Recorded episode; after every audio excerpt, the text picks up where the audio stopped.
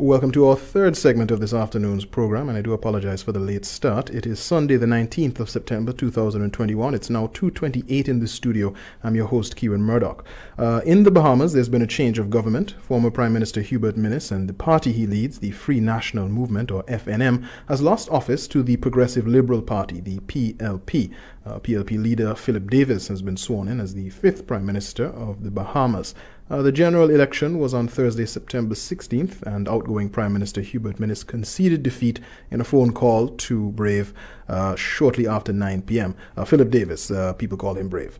Um, now, what's interesting about the Bahamas is that for 24 years now, apparently, no Prime Minister has won a second term. Uh, they go in and out and in and out. Uh, some analysts have pointed to the current COVID 19 crisis and the uh, handling of it in the Bahamas, and of course, the, the economic impacts and unemployment that it has caused, as the cause of the Free National Movement's defeat.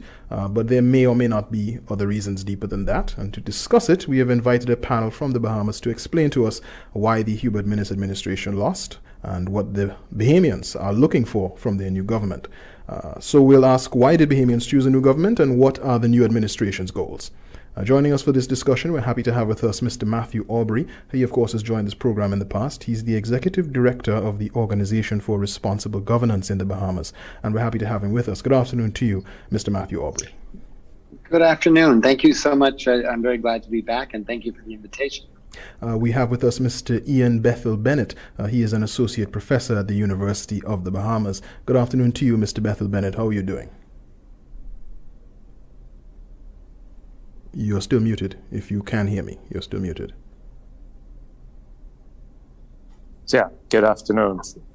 Thank you very much for inviting me. It's a pleasure to be back. And we're happy to have you. Uh, we have with us as well Dr. Ian Strachan. Uh, he's uh, campus president of the University of the Bahamas North, UB North. Uh, he's also a novelist, a poet, and a playwright. Uh, happy to have you with us, Dr. Strachan. How are you doing this afternoon? I'm good. I'm good. Thank you. Good afternoon. Hmm. Uh, Dr. Strachan, I would uh, begin with you, if I could, just to get a view from you as to whether or not the results of the election were a surprise, or was it something that uh, analysts, uh, pollsters had predicted? Uh, what, what are your initial insights? Uh, um, I think most people I spoke to uh, expected it to be a closer race. I think um, there was a lot of uncertainty about whether, about how it would shake down. Um, there had been talk for many months, actually, that the prime minister would call a snap election, um, and many false alarms about when that would happen. Um, so there's there's that part of it. However, um, as you pointed at the top of the segment, this follows a pattern so, if you have observed the pattern, um, the logical uh, thing to have expected would have been a victory by the Progressive Liberal Party. And that's exactly what we got. Hmm. Uh, and Mr. Matthew Aubry, uh, your initial reaction, or whether or not this is something that um, you think many people saw coming, or a surprise result, what's your view? I, I, I thank you, um, and and I think I think uh, Dr. Strachan said uh, said it well. I, I, think this is to be understood as kind of a perfect storm, though. So many things were at play within this. Um, you know, the, the backdrop of it happening in a COVID environment where our COVID numbers uh, were particularly high, uh, with uh, you know having come through. Uh, uh, you know, almost now two years of, of being under uh, a competent authority and the kind of civic reaction against that. Um, as as uh, Dr. Strachan pointed out, our our ongoing history of uh, the Bahamian electorate voting out a, uh, an administration after one term uh, rather than necessarily using their civic voice to vote in a group. I, I think that the the the, the, em- the emphasis was, uh, as evidenced by the overwhelming majority, um, and a lot of new new newcomers in into the the political ranks, uh, a push to excise the the, the prior. Um, uh, the prior government. Um, and and I think it also then had clearly in some ways to do with the prospect of a, of a snap election and and what and, and the tendency that that that brings to vote on emotional, more partisan lines versus policy driven uh, decisions. Uh, and Mr. Ian Bethel Bennett, uh, your take on the result of the um, the poll last week, whether it was surprising or not? Um, well, thank you. I agree with both Dr. Strachan and Mr. Aubry because I think that we, given the track history, we could have seen this coming, and the fact that, as Mr. Aubry says, that we tend to vote out parties instead of voting in. We knew there was a lot of disquiet and a lot of upset and discontent with the way government had done things, especially to do with Dorian that came so soon before, so shortly before um, COVID, that something, a big change like this was to be expected. But a lot of people, like Dr. Strachan said, expected it to be closer, expected more of a, an opposition to be kept in place. But you know, it didn't happen that way. But yeah, again, it's the the idea that we are reacting to as opposed to creating action with our civil society organizations or the, the civic voice of the people. And uh, coming back to you, Dr. Strachan, and I think I, I must apologize because um, based on our other two guests, I think I've been butchering your, your name. So I do apologize for that.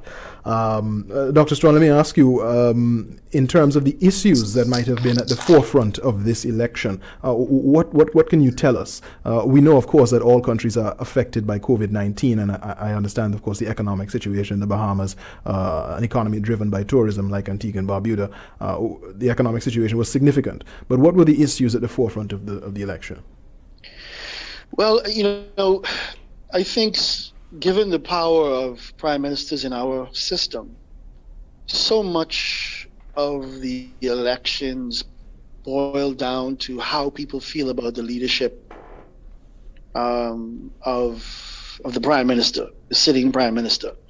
Um, as as my colleagues pointed out, it is a vote against and has been a vote against um, since 2002, and that continues now. Um, and so the issue, the, the obviously the treatment and handling of Dorian, and the treatment and handling of COVID, and the what what what is called the competent authority, the powers of the prime minister under the emergency, under emergency um, state of emergency, um, was wearying to the population, rankled the population. Decisions seemed capricious, and and um, and people just grew tired of the restrictions, and they and they he was the lightning rod. Uh, former Prime Minister Hubert Minnis was the was the was the person out front and the and the one ultimately uh, signing those orders and delivering them. So and so obviously you know there's great pressure uh, under this under this, this crisis for businesses and employment and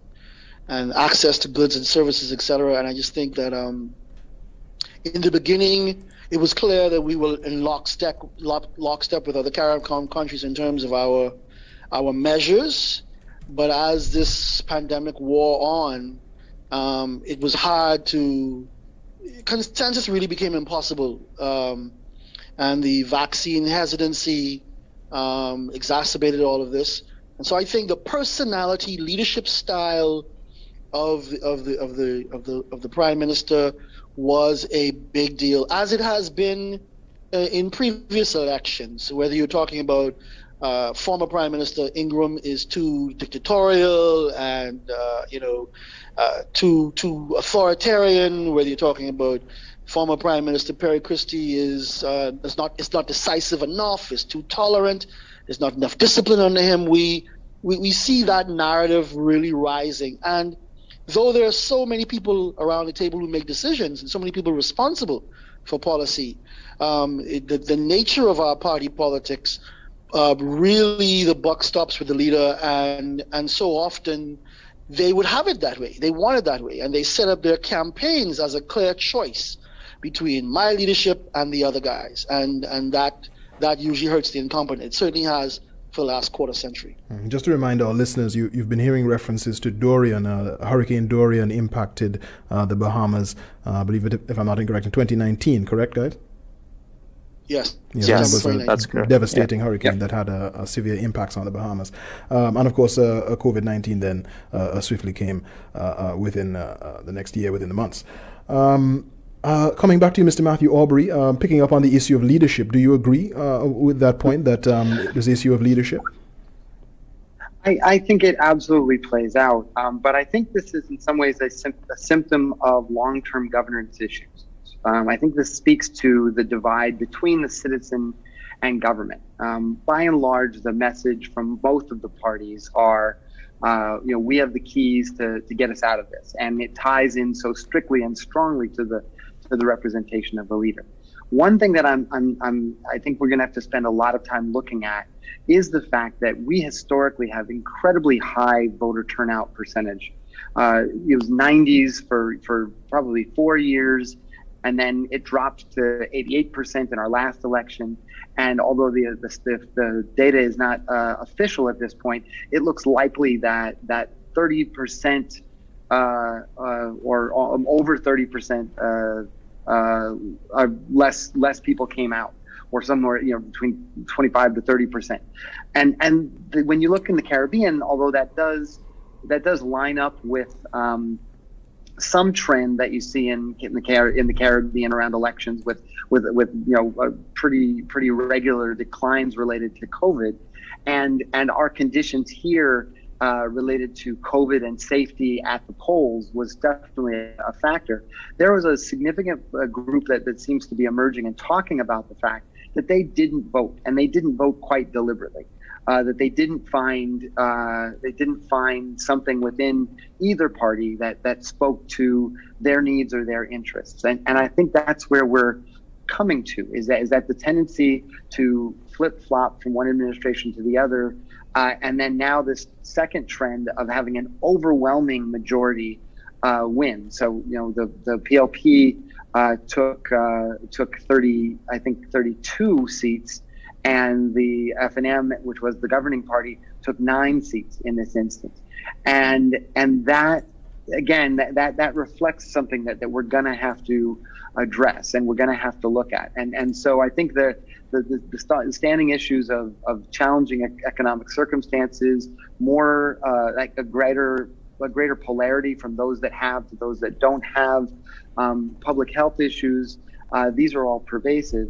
But but for these types of same circumstances to have happened, there's definitely some segment that that is is not showing up or not finding their solution in in the in the the traditional uh, kind of partisan models, and I think we have to figure out how to reconcile that in in in the coming years. Mm. And Mr. Ian Bethel Bennett, um, on that issue of uh, those persons who didn't turn out to vote on this occasion, would you would you put that up to the uh, safety, COVID, not wanting to leave one's home, not wanting to really uh, take part in the process, not seeing it as worth it?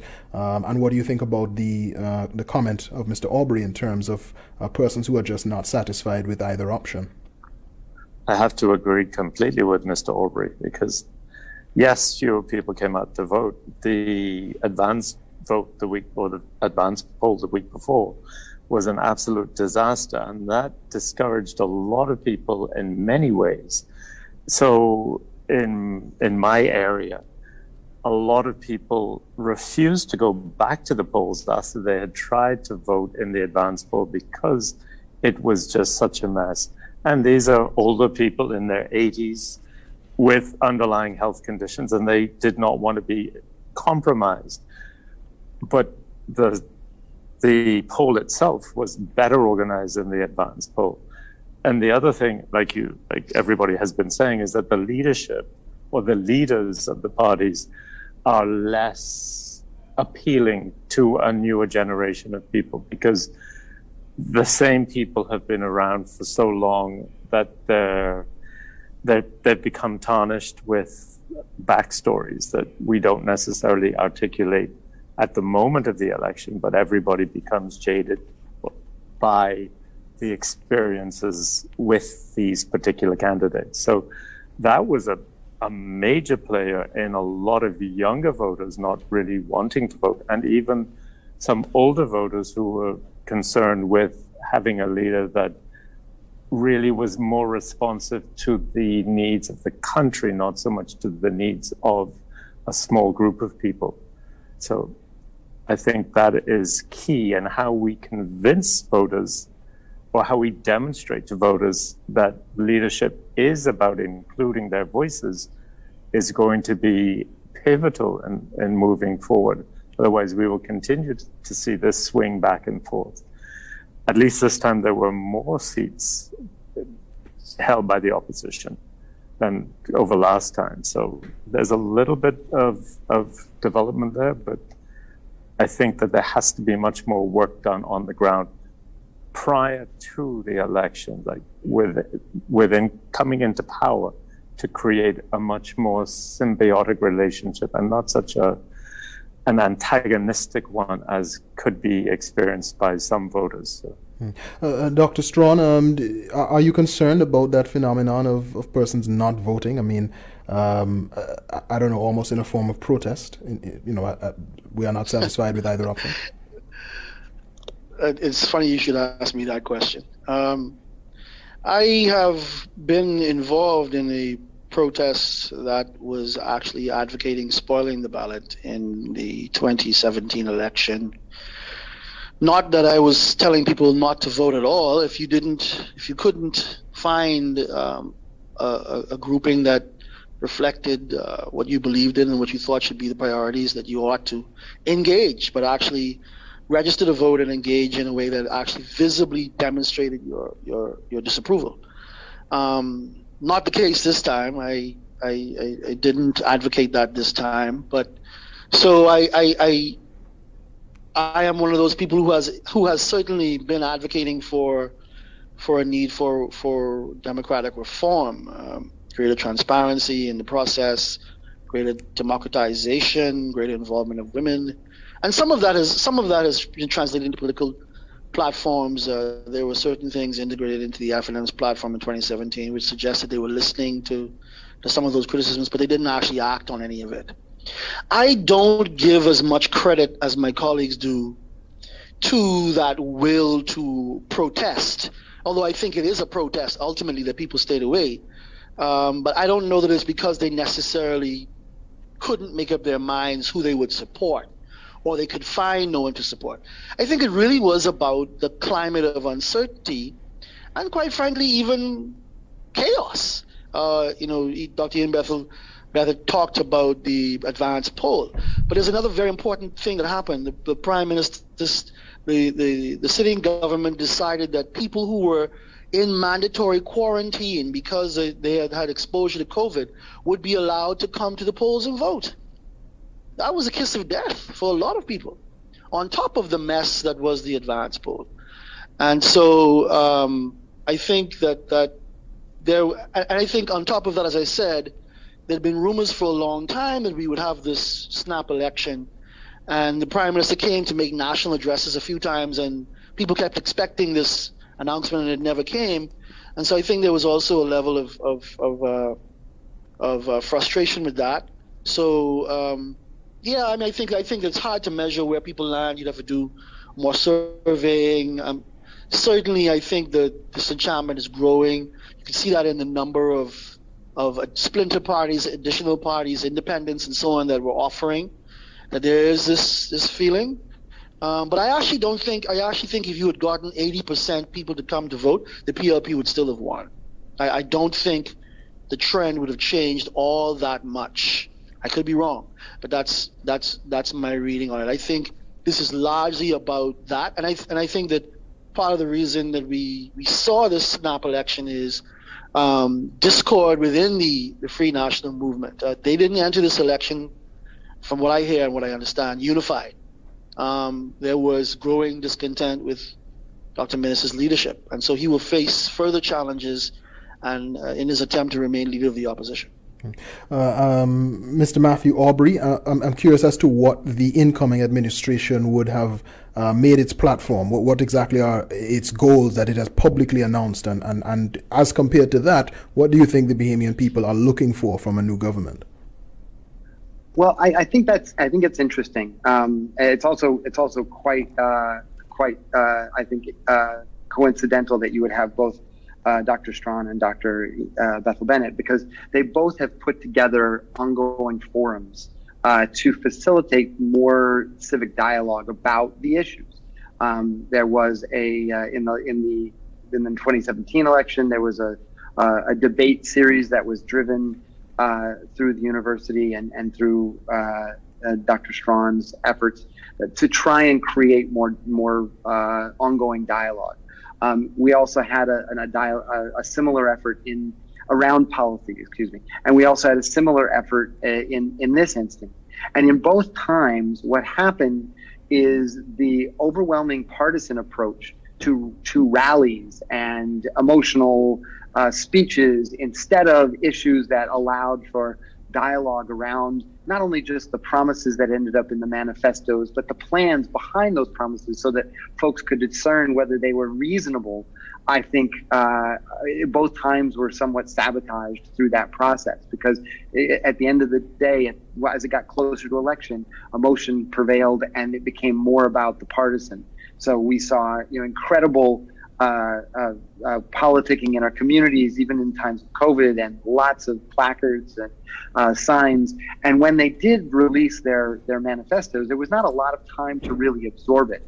But we did look back and forth at, at both of them. And what was interesting is in the last uh, in the last election, the governing party, which would have been the PLP, uh, had a number of pieces in place, but didn't mention anything about the issues of, say, corruption uh, or, or or movements to make a, a more a more con- consultative uh, role in governance. This time, it was it was very much in their in their dialogue, whereas the uh, then opposition party of the FNM in 2017 had uh, transparency and anti-corruption uh, and citizen engagement it, it steeped into their manifesto. But this time, very little mention of that. Um, and and it may again be as as uh, as Dr. Uh, spoke to that when you're in that position of opposition, you need to kind of make connection and speak to uh, the needs of the of the citizen that's that's the time you're most receptive to it. Our our our uh, our goal at this point, from civil society perspective, and my organization and and others in both academia and civil society, uh, is going to be how do we make sure that these issues get front loaded because in the last administration many of them not all of them but many of them really were put on the back burner and never got uh, a chance to really come out and be uh, developed. So, so uh, there was reference in the first hundred days in the PLP's uh, blueprint to pass anti-corruption legislation. Now we all know that you could pass some anti-corruption legislation that doesn't really have teeth. So our goal is how do we ensure that the citizenry is on top of this and puts forward this as a key priority so that it does reflect significant movement forward so that we can reduce the instance as well as the perception of corruption that that that leads to not only wastage lack of effectiveness and efficiency but also uh, lack of competitiveness on a local and an international scale. Um, uh, Dr. Ian Bethel Bennett, um, in terms of what the, the new government is promising and what the people expect of it, what do you say? Um, wow it's they're not promising a whole lot that's any different. Unfortunately, it's um, I think, in my perspective, being in my community, it's been a lot. People are upset by the lack of response to Dorian or the the poor response to Dorian that has led to the drag into COVID and the you know the almost collapse of the public health system. These are issues that are coming up in all our community discussions. And the government, as Mr. Aubry says, has to really front load these, but it won't do so without encouragement from the community. So basically, people who were hit by Dorian may still not have homes and the disinformation and the misinformation that comes with that or that came with that from the last administration has to be unpacked and changed. And we hope that this government can do that. At the same time, we hope that this government will address the serious dysfunctions within the public health system that have that mean that the hospital is unable to meet the needs of a growing population and not just blaming the population for being um, unwillingly unwilling to be led or uncivil. And so there's a discourse that that has to shift. And I think Dr. Strachan talks about that a little bit. But in Abaco, for sure, the shift was radical, hoping that there would be some difference, just be based on that Dorian experience. And then that was com- compounded by the COVID experience. Mm-hmm. So within the wider context of the Bahamas, we, many people are still being treated as they were treated under colonial rules or colonial regulations, which means that the center grabs a lot of the wealth of the government and the focus of the government, while the outer islands remain pretty much disenfranchised. And the, the, the attempt in Abaco was to get that to shift so that Abaco could actually benefit from much more of its investment in the Bahamas because it brings in so much of the money or so much money, but does gets very little of it. I hope that answers your question. Indeed. I would ask you very quickly, um, um, Dr. Bethel Bennett. I, I saw a story uh, earlier, I think it was around September 1. I just pulled it up on my phone that said um, there were more than 55 millionaires running in Barbados's, not Barbados's, the Bahamas election. Uh, is that is that a thing? Is that it uh, uh based on based on the um, the, the public reporting in terms of uh, persons' um, financial statements and so on. Uh, I saw that on the Jamaica Gleaner. Is, is, it, is it a thing in the Bahamas that uh, candidates tend to be uh, well established and um, wealthy? Um, okay, so there are a few candidates who are well established, and there are others who are coming in without that, that whole backing. So a lot of the millionaires are there, are running, but more of the millionaires stay out of that sort of melee because it's it's a much more private group. But yes, there are quite a number of millionaires running, but the younger candidates are not from that same ilk. And the, the disparities are alarming to a lot of people within the communities, though they hope that they can get some of the benefit from people who actually can lend them tangible support mm. in a lot of ways, uh, and that that's another key. Mm. And one more thing, very quickly, um, is it just to verify because I, that's what I understood from the Gleaner story. It's a thing in the Bahamas that um, the financial. Uh, well, some level of financial information from your public officials is, is, is made public for reasons of transparency. It is supposed to be a thing. Okay. Uh, many politicians drag their feet on it, and, okay. and the disinformation tends to be very rampant. But yeah, there's supposed to be a reporting mechanism that is very weak because I'm not sure that many of the politicians who did not disclose were actually penalized for not disclosing. Well, I'm surprised. I'm, I'm, actually shocked that there's actually some level of disclosure. I mean, we, we don't enjoy that. Well, as, but, as but, it, but it was Antigua. it was an issue for sorry, it was an issue for a long time. Yes, and yeah. even to the point that they had identified that so many uh, politicians were out of compliance for decades that even uh, one of our prior uh, prior prime ministers kind of didn't just threw his hands up and said, you know, if, if, if we enforced this, everybody would be out. So they did start to follow to some degree the level of disclosure in the last number of years. This last term identified it, but the information as it currently stands is still kept under kind of dark levels and, and open to political monitoring. Hmm. So part of the legislation that was put forward in 2017 was an integrity commission uh, Act, which would establish an independent body not only to receive and vet instances of corruption, but also to take over the monitoring management of public disclosure. Um, one thing that I think is critical to note, though, is that currently the role of an MP is is is kind of disharmonious with the level of its compensation. It's seen as a, you know, in one instance, it's seen as a part-time position with a salary of twenty-four thousand. So that only means that either people who have a lot of discretionary resources, and this won't be an instance that will deter their professional development, uh, can take it, or those that this would be a salary upgrade or a salary horizontal. Hmm. So you kind of cut out a lot of levels of, of functional participation, and then and then what it now what the environment with no campaign finance uh, real laws. It, the amount of money that is required to be elected in, in a very you know emotional high uh, high profile type of, of effort uh, again lends itself that those that have the most are going to find themselves in in, in a position to serve. Hmm. Uh, and and I think I think it's something we have to look at. Let me uh, let me bring back in uh, Dr. Strachan. Dr. Strachan, um, we are, we are, we've come down to the, the end of this segment. We could have gone on, and I do apologize again that we started a little late. Um, but I, I want to give you the opportunity to give us the final word. Of course, um, I was on a I was on a, a, a string of questions to do with what there is for the new government to deal with and what the people are expecting of them.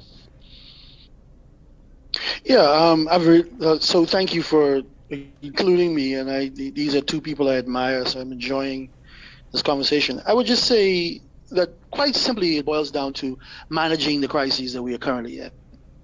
And so, um, the expectation of this public is that the Progressive Liberal Party finds a way to compassionately and intelligently um, bring us greater public health safety, um, mobilize and convince more of the population to to vaccinate, care for for for those who are the most vulnerable in, in, in this in this in this situation, and um, do do all, do that while while while managing a very fragile economy, right? So, so so it's it's it's always about jobs. It still is about jobs. Um, but but but it's also in this in this case, how do you how do you bring a a, a, country that doesn't, to be, to be honest, have much of a history of being terribly disciplined, um, get get this this this particular side society to to follow the protocols that are absolutely necessary, but knowing the difference between what is what is an overreaction and what is actually absolutely necessary. Those that type of judgment, that type of emotional intelligence they're going to have to demonstrate.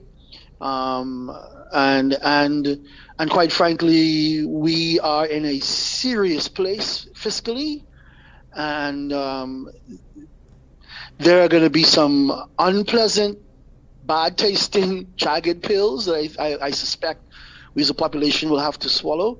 But are we ready as a nation to be more progressive in terms of taxation, and or are we going to continue the unfortunate trend that we've had of, of, of requiring those with the least to bear the most of the burden for keeping the business, the offices of government open?